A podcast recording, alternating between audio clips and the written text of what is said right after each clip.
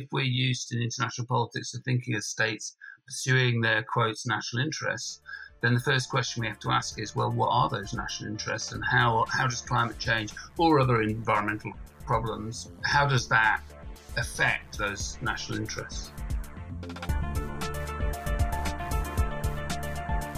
Hello, welcome to the Ecopolitics Podcast, Season 2 Global Ecopolitics. This is a podcast for university students tackling some of the big questions in the field of global environmental politics. I'm Ryan katz from the University of Ottawa, co host of the show along with Dr. Peter Andrée from Carleton University, although he will not be joining us for this episode. For today's episode, we're zeroing in on great power politics and the environment.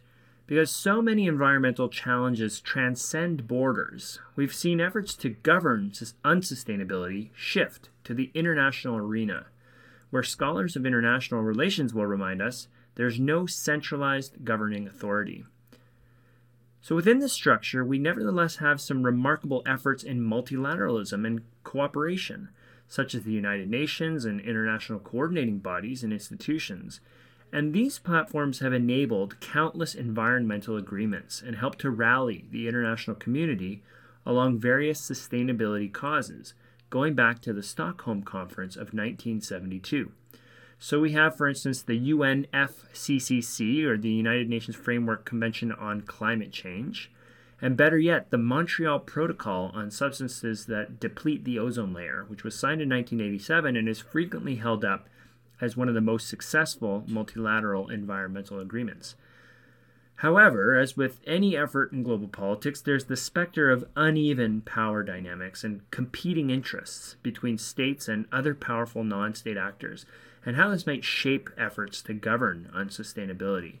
So we might ask, you know, how is the United States' status as a superpower throughout the post-war years, and in particular, as the world's sole hegemon after the, the fall of the Soviet Union, how has this influenced environmental governance? And what about the rise of other powers, in particular the so-called BRICS, Brazil, Russia, India, China, and South Africa? Is this changing the way that the world confronts unsustainability? And what do we do when many states, large and small, seem to have vested interests in supporting domestic industries like the fossil fuel sector or maybe other extractive sector industries that actively damage the environment and thus work against the very collaborative efforts to which they've signed on at the international level? So, to help us unpack all of this, we have two guests. Dr. Yixian Sun lecturer in international development at the Department of Social and Policy Sciences at the University of Bath, and Dr. Matt Paterson, who's a professor of international politics at the University of Manchester. So nice to have you both on the show. Welcome. Thank you, Ryan. Nice to be here. Yeah, thanks, Ryan. It's nice to be uh, virtually back in Ottawa. okay, well, virtually we are. And uh, I'm going to start off by asking you a question, Matt. Um, you know much of the the modern field of international relations has been organized around trying to understand uh, what it seems to refer to as great power politics. Um, so great powers uh, we're told by realists uh, in ir theory you know seek to advance their interests and expand their power. But we have other theories of international relations uh, like liberal institutionalism um, which which kind of sees the potential for this cooperation uh, between great powers and other powers uh, for you know these greater causes. Um, and when you add the environment to this equation, things become quite a bit more complicated because the environment again uh, transcends these national borders. So, kind of curious to hear your general impression on how you see great power politics playing out in the sphere of global environment. Do you see states seeking to maximize their interests and their power in spite of the environment? Or do you see the environment as a kind of a rallying force that has really brought states together to solve these types of mutual problems? Or maybe it's a little bit of both. Thanks. Uh, it's definitely a little bit of both. I would say that one of the problems, and I might make my comments mostly about climate change, but at one level, you clearly have fairly standard great power politics playing out and on climate, there the story is really about the tepid, shall we say, or flip flopping orientation of the US to dealing with climate change. right? So you've had it's become a highly partisan issue in U.S. domestic politics, um, and increasingly so over time. Um, you actually have more climate deniers in the Senate than you did 25 years ago, which seems a bit weird. And so that that flip flopping by the United States has really driven lots of the negotiations on the, in the UNFCCC um, in the UN system over climate. Um, and crudely speaking, when the Democrats have been in power, uh, in in the White House specifically, um, the US has really tried to lead global negotiations. And when Republicans have been in office in the White House, uh, they have tried to undermine global negotiations. That's rather oversimplified, but nevertheless, it has also meant that when the US has been engaged, it's actually quite difficult for other countries to do very much because the US is not interested in being engaged unless it can claim it's the leader, right? So, actually, for example, in 2009, when there was the Copenhagen conference where people expected a new treaty to be agreed, the fact that Obama had just been elected and was really high, highly active and wanted to achieve lots of things on climate, as in other things, it actually got in the way in a way because uh, it wasn't willing to accept the design of a treaty except one that looked like one it had designed. And because it had not been involved in the implementation of the previous treaty, the Kyoto Protocol, it sort of wanted to completely redesign everything from scratch. And that's sort of ironic because it was also the case that the Kyoto Protocol, the, the central design features were done at the behest of the United States. So it's quite conventional in that regard, in the sense that you've got this very specific situation that the, the, the leading state will only lead by making everybody else do what it wants. Um, and actually, it's sort of almost made it easier when the US got out of the way. But then you've got the paradox, which is that the US is still about 15, 16% of global emissions. In 1997, when the Kyoto Protocol was treated, it was more like 22, 23% of global emissions. And so you sort of can't have an effective treaty without the United States. Um, but that has been a predominant dynamic. I think the other aspect to your question, though, which is really a different sort of a problem, which is that, you know, we are used in global politics to thinking that states, quote, pursue their interess and that then there's sort of interaction between that those interests in the international sphere determines what happens. Um, but the problem with climate change is what are states' interests, right? If you're an oil producing state that is also spectacularly vulnerable to desertification, which is actually the case for quite a lot of oil producing states, then what are your interests in relation to climate change? If you're a rapidly industrializing state like People's Republic of China, then uh, you have huge amounts of interest in using all your energy resources to do that. But large parts of your country might also be quite vulnerable to sea level rise or desertification or various other climate related impacts. And so the interest of states is is much more difficult to discern. Those are some great observations, Matt. I'm intrigued by the significance of the US's flip flopping, as you say, in, in shaping international environmental governance. Uh, Yixian, what are your reflections when you hear Matt on this?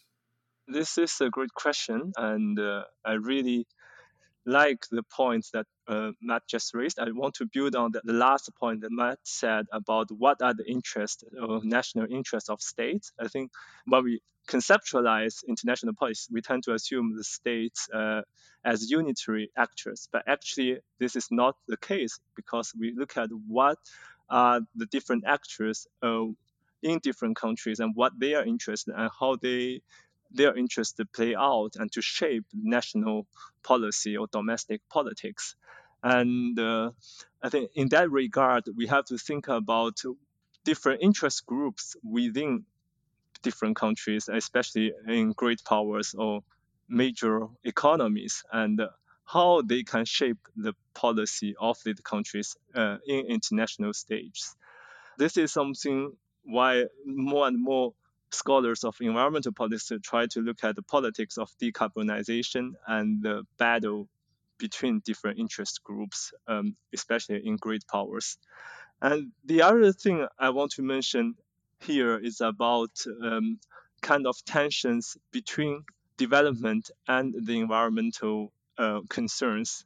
In this respect, I'd like to highlight um, from a developing countries' perspective. So, what are the priorities of these countries? And as Matt said, yeah, you have to think about what you can gain and lose from climate change. And the puzzle that uh, many uh, emerging economies are facing is whether we should prioritize uh, development or economic development over environmental protection.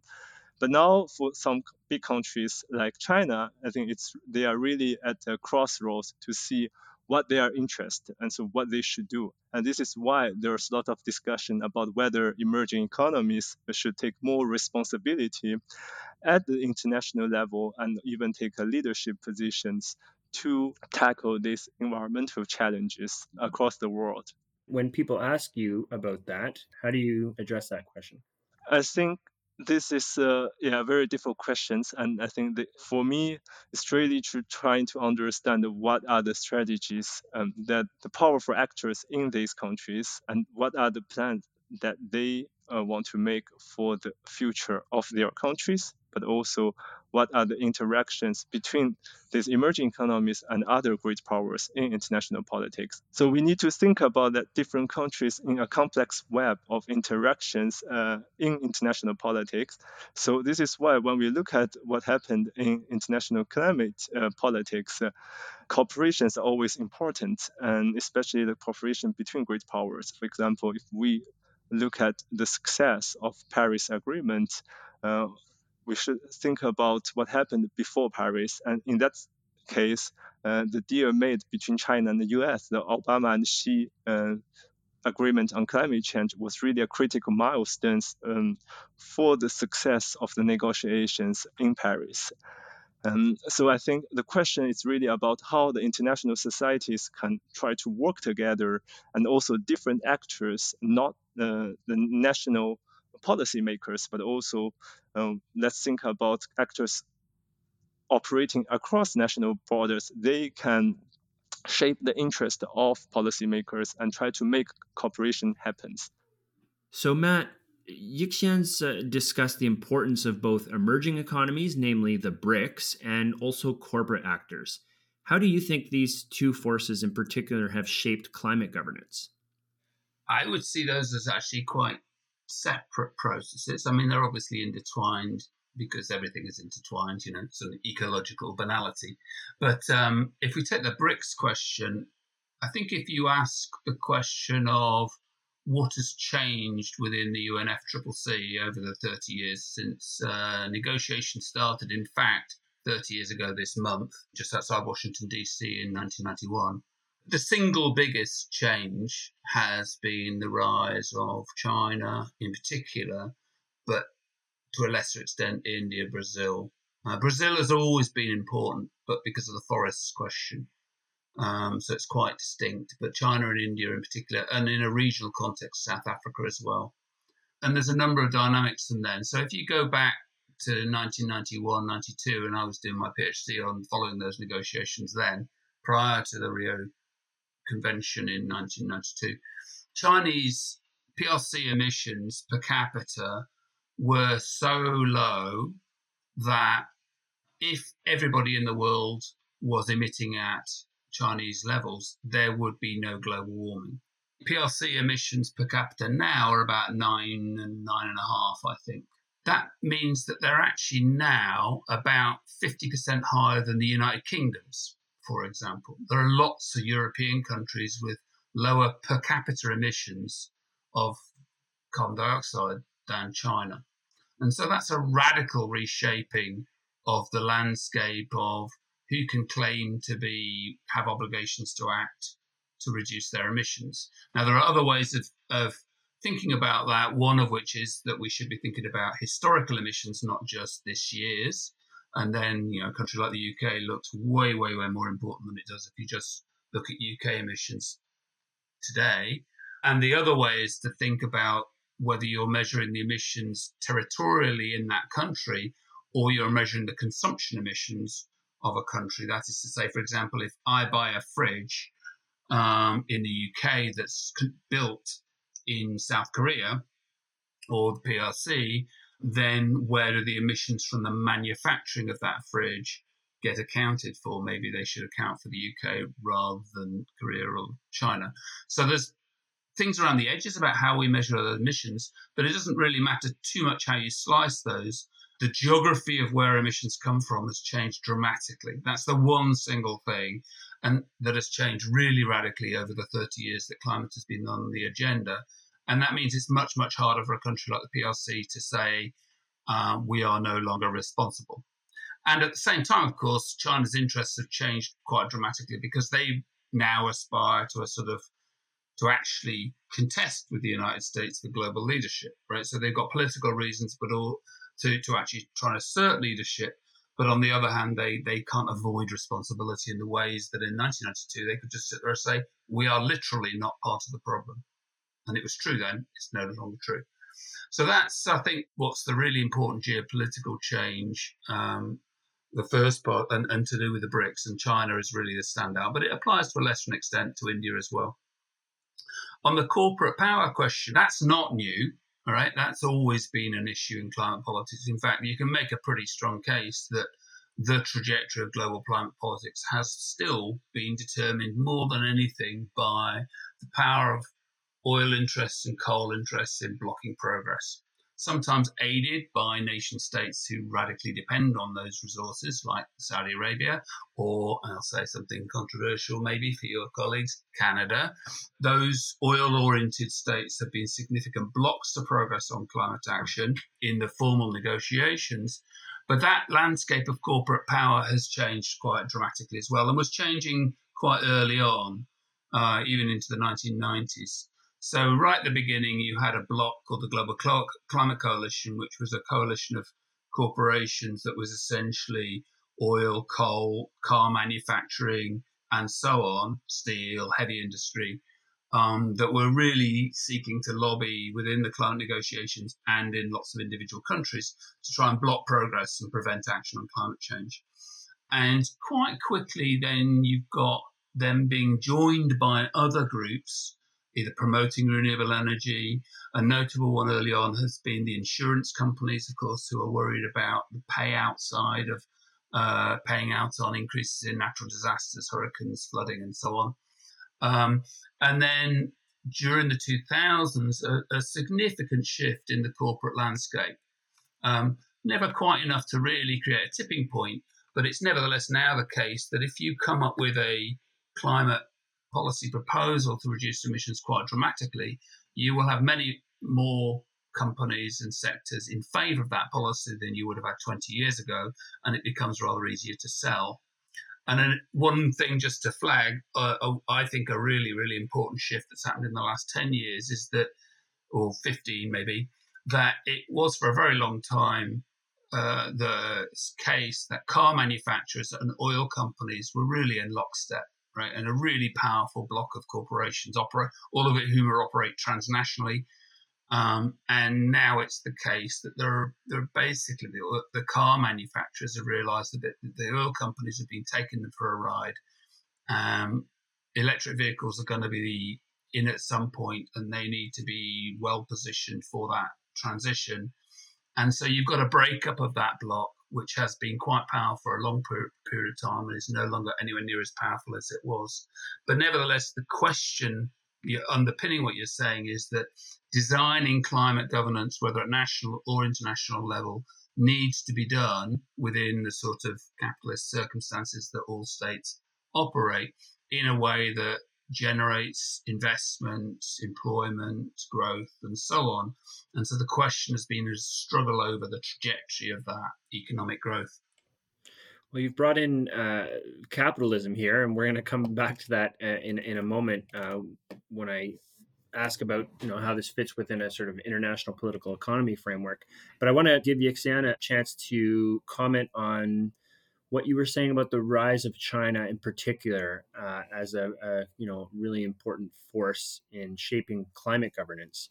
And so Yixian, you you've you know closely studied the rise of China in the context of uh, global environmental governance, and you've written a book uh, about China's engagement, specifically in terms of transnational um, certification or sustainability certification. But I'm wondering if you can contextualize for our listeners the you know the PRC's approach to both of these realms. Like how did how, you know what are the the driving interests within China that that you spoke of that are shaping their approach to climate governance and sustainability certification? How would you characterize their approach to these uh, realms of environmental governance? To answer that question, let me try to address the links between your two questions that you initially asked Matt. Uh, that uh, one is about the rise of BRICS, but especially China in this case, but also um, um, the corporate power in global environmental climate politics. I think here what I'd like to highlight is uh, the intersections between the corporate powers, but also um, the corporate powers or the economic interest of emerging economies. So here we have to think about um, the climate policy or environmental governance is not only try to protect the nature, but there is also an important economic aspect um, in that policy arena. So for me, when I start to study the China's uh, role in global environmental politics or environmental governance, my main interest is about environmental issues.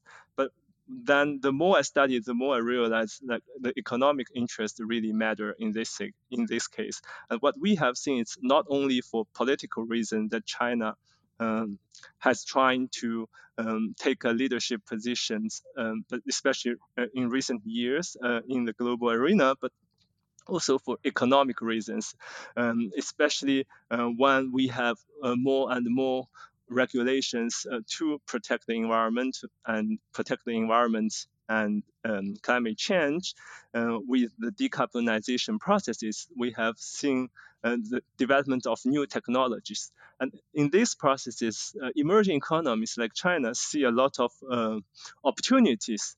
Uh, for example, uh, when we see the rise of renewable energy industry, the main reason for China to develop a strong renewable energy industry is trying to build a strong economic sector and try to uh, lead uh, the economic growth for the future of the countries, but also at the global level to become a, a global uh, leader in that industry.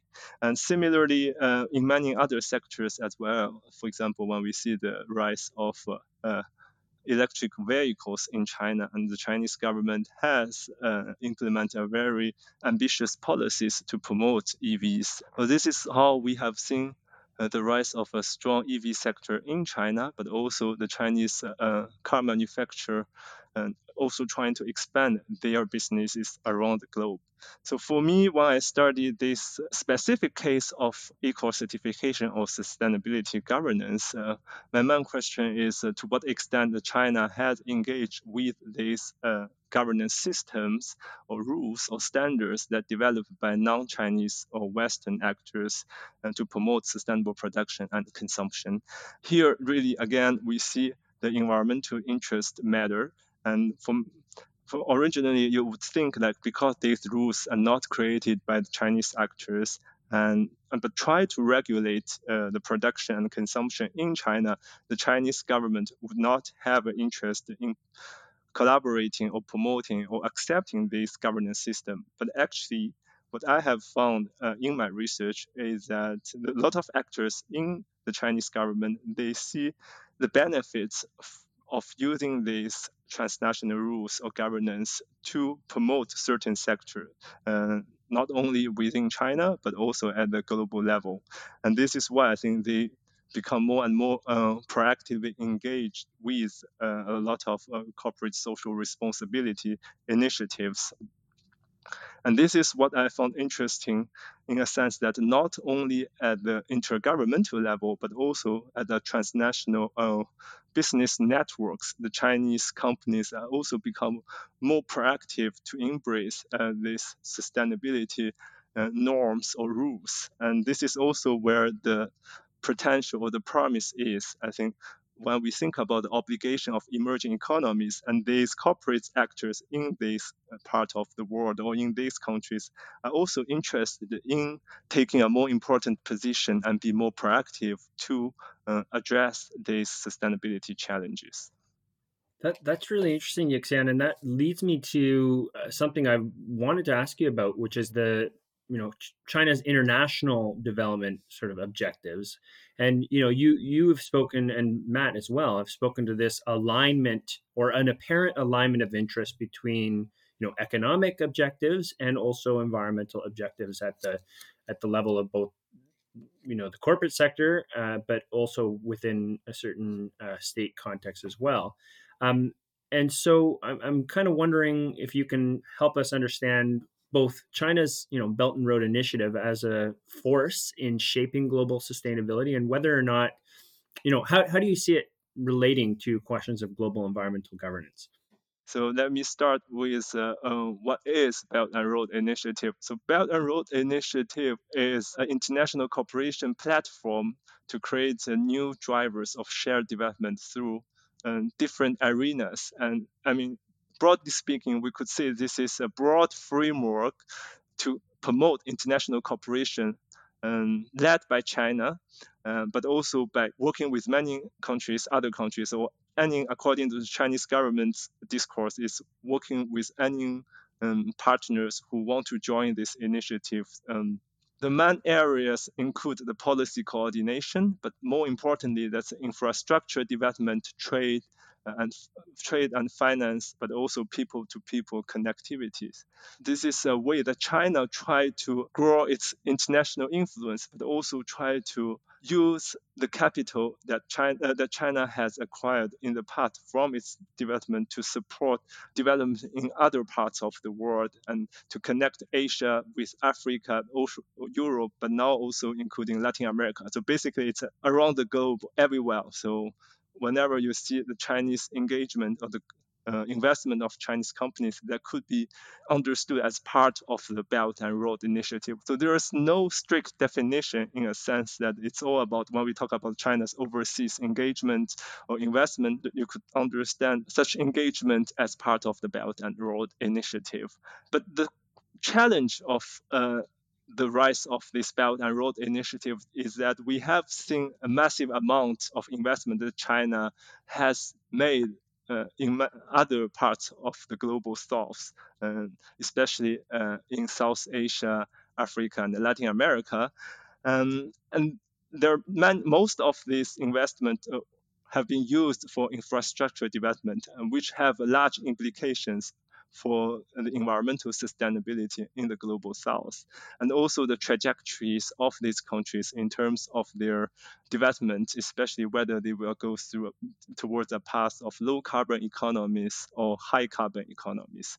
I think this presents a huge challenges uh, for global environmental governance. And then the way that China govern this Belt and Road Initiative or the environmental and social safeguards that the Chinese stakeholders want to use in allocating finance, but also uh, in implementing projects are very important to the local environment of these in these recipient countries, but also people there. Thanks, Yixian. That that's really interesting. And I'm going to turn to Matt now, and this might be a good opportunity to shift to a question about international political economy or IPE, because of course China isn't the only uh, you know great power that's investing tremendous sums of capital in in projects in other parts of the world. And you know there, there's a, a, question about how environmental initiatives and sustainability policy gets uh, embedded or not within these types of international investments.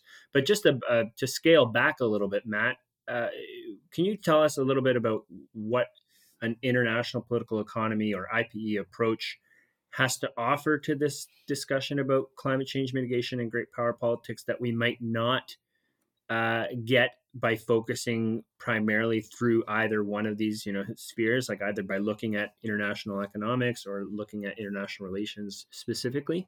Sure i can never go at that. There isn't a single international political economy approach obviously.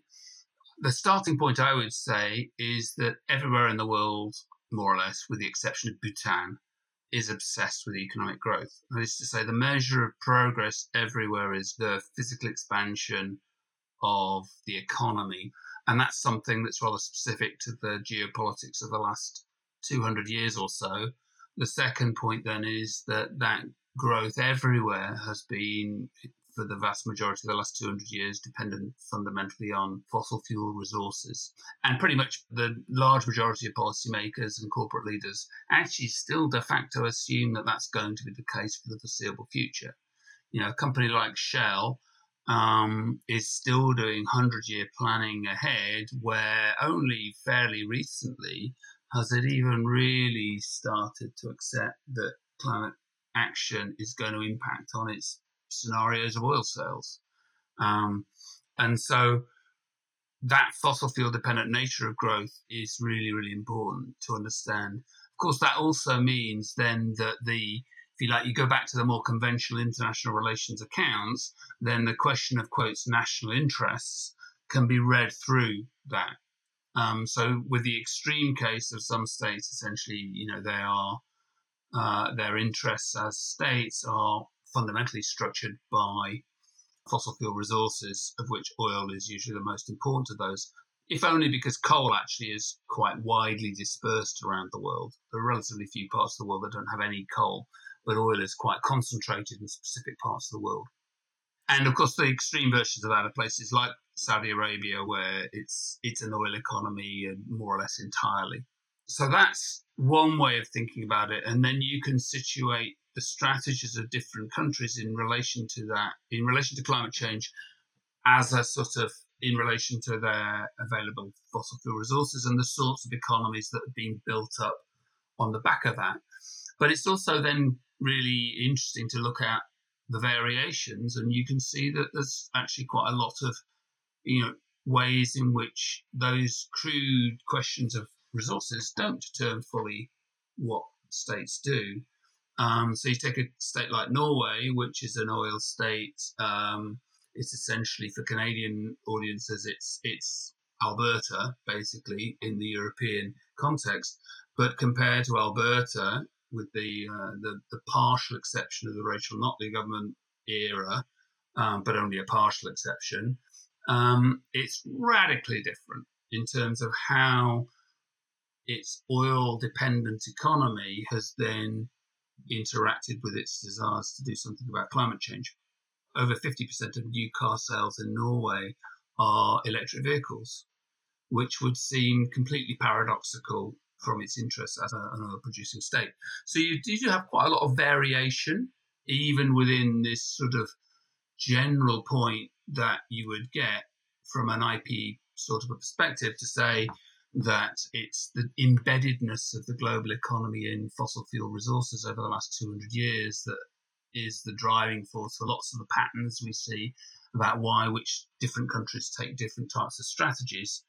And broadly, if you like, it would bring back to sort of thinking about climate governance as you could think about it as, crudely speaking, a conflict between a carboniferous bloc, a, a block of countries whose economies are really dependent on coal and oil resources, versus a, a group of countries which we could call an ecological modernizing bloc or something who are much less dependent on those fossil fuel resources or whose resources are, of those are going to run out quite soon. And so they need feel the need to transition away with some anomaly countries like Norway fitting in. And in terms of what uh, Yixian was saying about China then you're in a really interesting situation where on the one hand there is still a huge amount of coal in China uh, that they could burn, but it's got its own contradictions, which are not really anything to do with climate policy, but they have lots of other reasons to reduce coal consumption because of air pollution problems and health issues to do with that within China. Um, but also, of course, they've generated a huge amount of inward investment to do with the renewable energy economy, solar in particular. Um, so you've got these sort of competing interests around energy resources that I think you can see drive a lot of the patterns in global climate politics. Well, Matt, that that gets me to um, a specific question that I wanted to make sure I asked you. Uh, you you raised this question earlier about you know whether Canada is is an example of a, a state that might have some contradictions in terms of uh, competing interests between perhaps uh, an economic desire to extract fossil fuel resources and maybe environmental interests in terms of mitigating climate change and decarbonizing, and also an economic interest therein.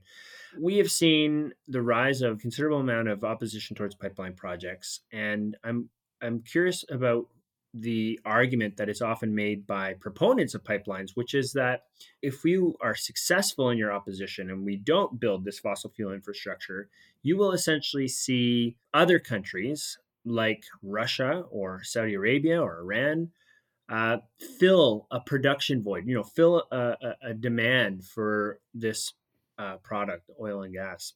And I'm wondering what you make of this counter argument against, uh, you know, fossil fuel activism. I mean, I think the first thing I would say is that a lot depends on what you think the trajectory of oil demand is going to be. Um, and I would take a lot from uh, an energy economist at Oxford called Dieter Helm, who's an interesting guy because he is he is an oil man, right? That's that's what he is, and he's always come to climate change from the point of view of oil. And he's, I think, in the last 15 years or so changed his position quite dramatically. I mean, he used to be somebody who was very bullish about the future of oil, thought peak oil was nonsense, uh, still probably thinks peak oil is nonsense, actually, but um, was fairly bullish about how oil would deal with the climate futures. And his now, his position is much more bearish from an oil point of view on that. And it's not a peak oil argument, it's that, but it is saying that you know, if you look at the dramatic decline in oil prices uh, over the last year, and you look at last few years, and you look at the sort of demand trajectories in lots and lots of countries, including rapidly industrializing countries like China, um, although oil demand is still going up in China, you now see, you know, for him, he says, like, we're in an era of low oil prices because we're in an er-, era where, A, the US has dramatically ex- expanded its supply, and at the same time, it's done so at the same time as there is essentially a slowdown or a stagnation of demand globally, and that's likely to stay in part because enough parts of the world are now engaged in transitions away from oil that in the transport sector, which is obviously where oil is predominantly used, that means that you can't base an economic strategy on oils uh, in a way that's you would have assumed to be able to do even 20 years ago. So I think that's a fairly persuasive argument about the future of oil demand. Um, you know, the the point that Yixian was saying about EVs, the last figures I saw, EVs in China, I think it was that 6% of new cars in China are, uh, are EVs. Um, gave the example of Norway, obviously a small country, but we're over 50% of new cars are EVs. Um, loads and loads of countries uh, are, you know, fairly dramatically increasing that. I saw figures for the UK during obviously the uh, the COVID related crisis of the last year. Um, the demand for new cars in general declined quite dramatically, but the demand for EVs actually accelerated in the UK. People were buying increasingly more, uh, you know, high percentage of the new cars being bought were um, uh, electric vehicles. So that's a sort of scenario where basing your economy on oil, uh, when you're a relatively high cost producer, which Alberta Oil is always going to be high cost, and it was only ever really profitable when oil prices were high, um, is a is just a mistaken economic strategy. So I the ethical oil stuff, you know, uh, was always obviously a certain amount of um, PR nonsense to that anyway, stuff that was self-serving. Um, but I just can't see the Canadian economy sensibly being managed on the basis of a, a rebounding of oil demand in ways that uh, Alberta producers could take advantage of effectively. And so the pipelines make that more difficult because there's a certain amount of the costs that it would bring down uh, and make them slightly more competitive. But the demand is just not there, it seems to me, in the longer term. Um, and so that's already the scenario. And the, to the extent that lots of other countries are getting on the end of end of the internal combustion engine sort of a bandwagon, which increasing numbers are doing, um, and some of the announcements uh, out of the new US government probably don't hinder that. Um, although the US is way behind the curve, as is, as Canada is compared to many other countries. Um, but it doesn't wouldn't take much to create those sorts of tipping points away from an oil-centered economy. It seems to me, um, and the sorts of things that were mentioned about China, that those seem to me to be a way that even places where currently oil demand is increasing, um, that that may not last much more than the next five, ten years. Um, so I think that that you know the, the, Canadian government, which has always been in this weird in between position, where it always wants to present itself as progressive internationally, and and yet the structure of its economy and the the decentralized nature of the federation, meaning that provinces like Alberta have disproportionate amount of capacity to block federal action or block nationwide action um, and limit it uh, has meant there's this massive gap between ambition and uh, the ability to realize that. But I think that'll be helped by the increasing realization that even in Alberta, which of course the Notley government did recognize, that an oil centered economy is not a long term proposition anymore. Uh, and the sooner Canadian politicians of various stripes realize that, the easier it will be for Canada to sort of resolve that contradiction. Well, thanks, Matt. That's uh, that helps to to answer that question. Um, one quick question for Yixian before we close up, because I did promise Peter I would ask about this. Yixian, you've helped out with the Earth Negotiations Bulletin, and we thought this would be a, a helpful resource for our students to know about. Can you just quickly tell us about um, your involvement in that and what it is, and how uh, kind of a resource it might offer for students studying environmental politics? What I, I can say is that Earth Negotiations Bulletin is a very good resource to understand international environmental politics, not only on climate change, but also across all environmental issues. Um, because uh, this is a project to try to make uh, the negotiation processes more transparent. So it's part of a program at the International Institute for Sustainable Development, IISD, a Canadian uh, nonprofit organization. In this project, every time there's a UN processes on environmental negotiations, um, the organizations send consultants, which is a global network of people who are interested in environmental issues. I think many of us are uh, environmental uh, politics or governance researchers, and we uh, are sent to the negotiation rooms to track uh, the negotiation processes and take notes and also write the analysis after and about um, meet, each meeting. So for students of international environmental politics, that can help you to understand what's going on in the negotiation rooms and also um, to understand the dynamics um, within the rooms. So often, if you only look at the report, we don't the reports don't mention a country, so which countries said what. Whereas in the uh, Earth Negotiation Bulletin's ENB reports, uh, we actually uh, uh, allowed to mention the countries, and also there's there are more details in the ENB reports, and more importantly. Uh, for each meeting, we do analysis, try to uh, take a broader perspective and also take into account the historical processes of uh, different discussions and try to analyze the dynamics in this meeting and also uh, predict what could happen in the future. Um, so I think uh, I would encourage everyone who uh, is interested in uh, environmental politics uh, to have a look. You can find resources uh, or meeting reports on any kinds of environmental issues. So not only on climate change, as I said.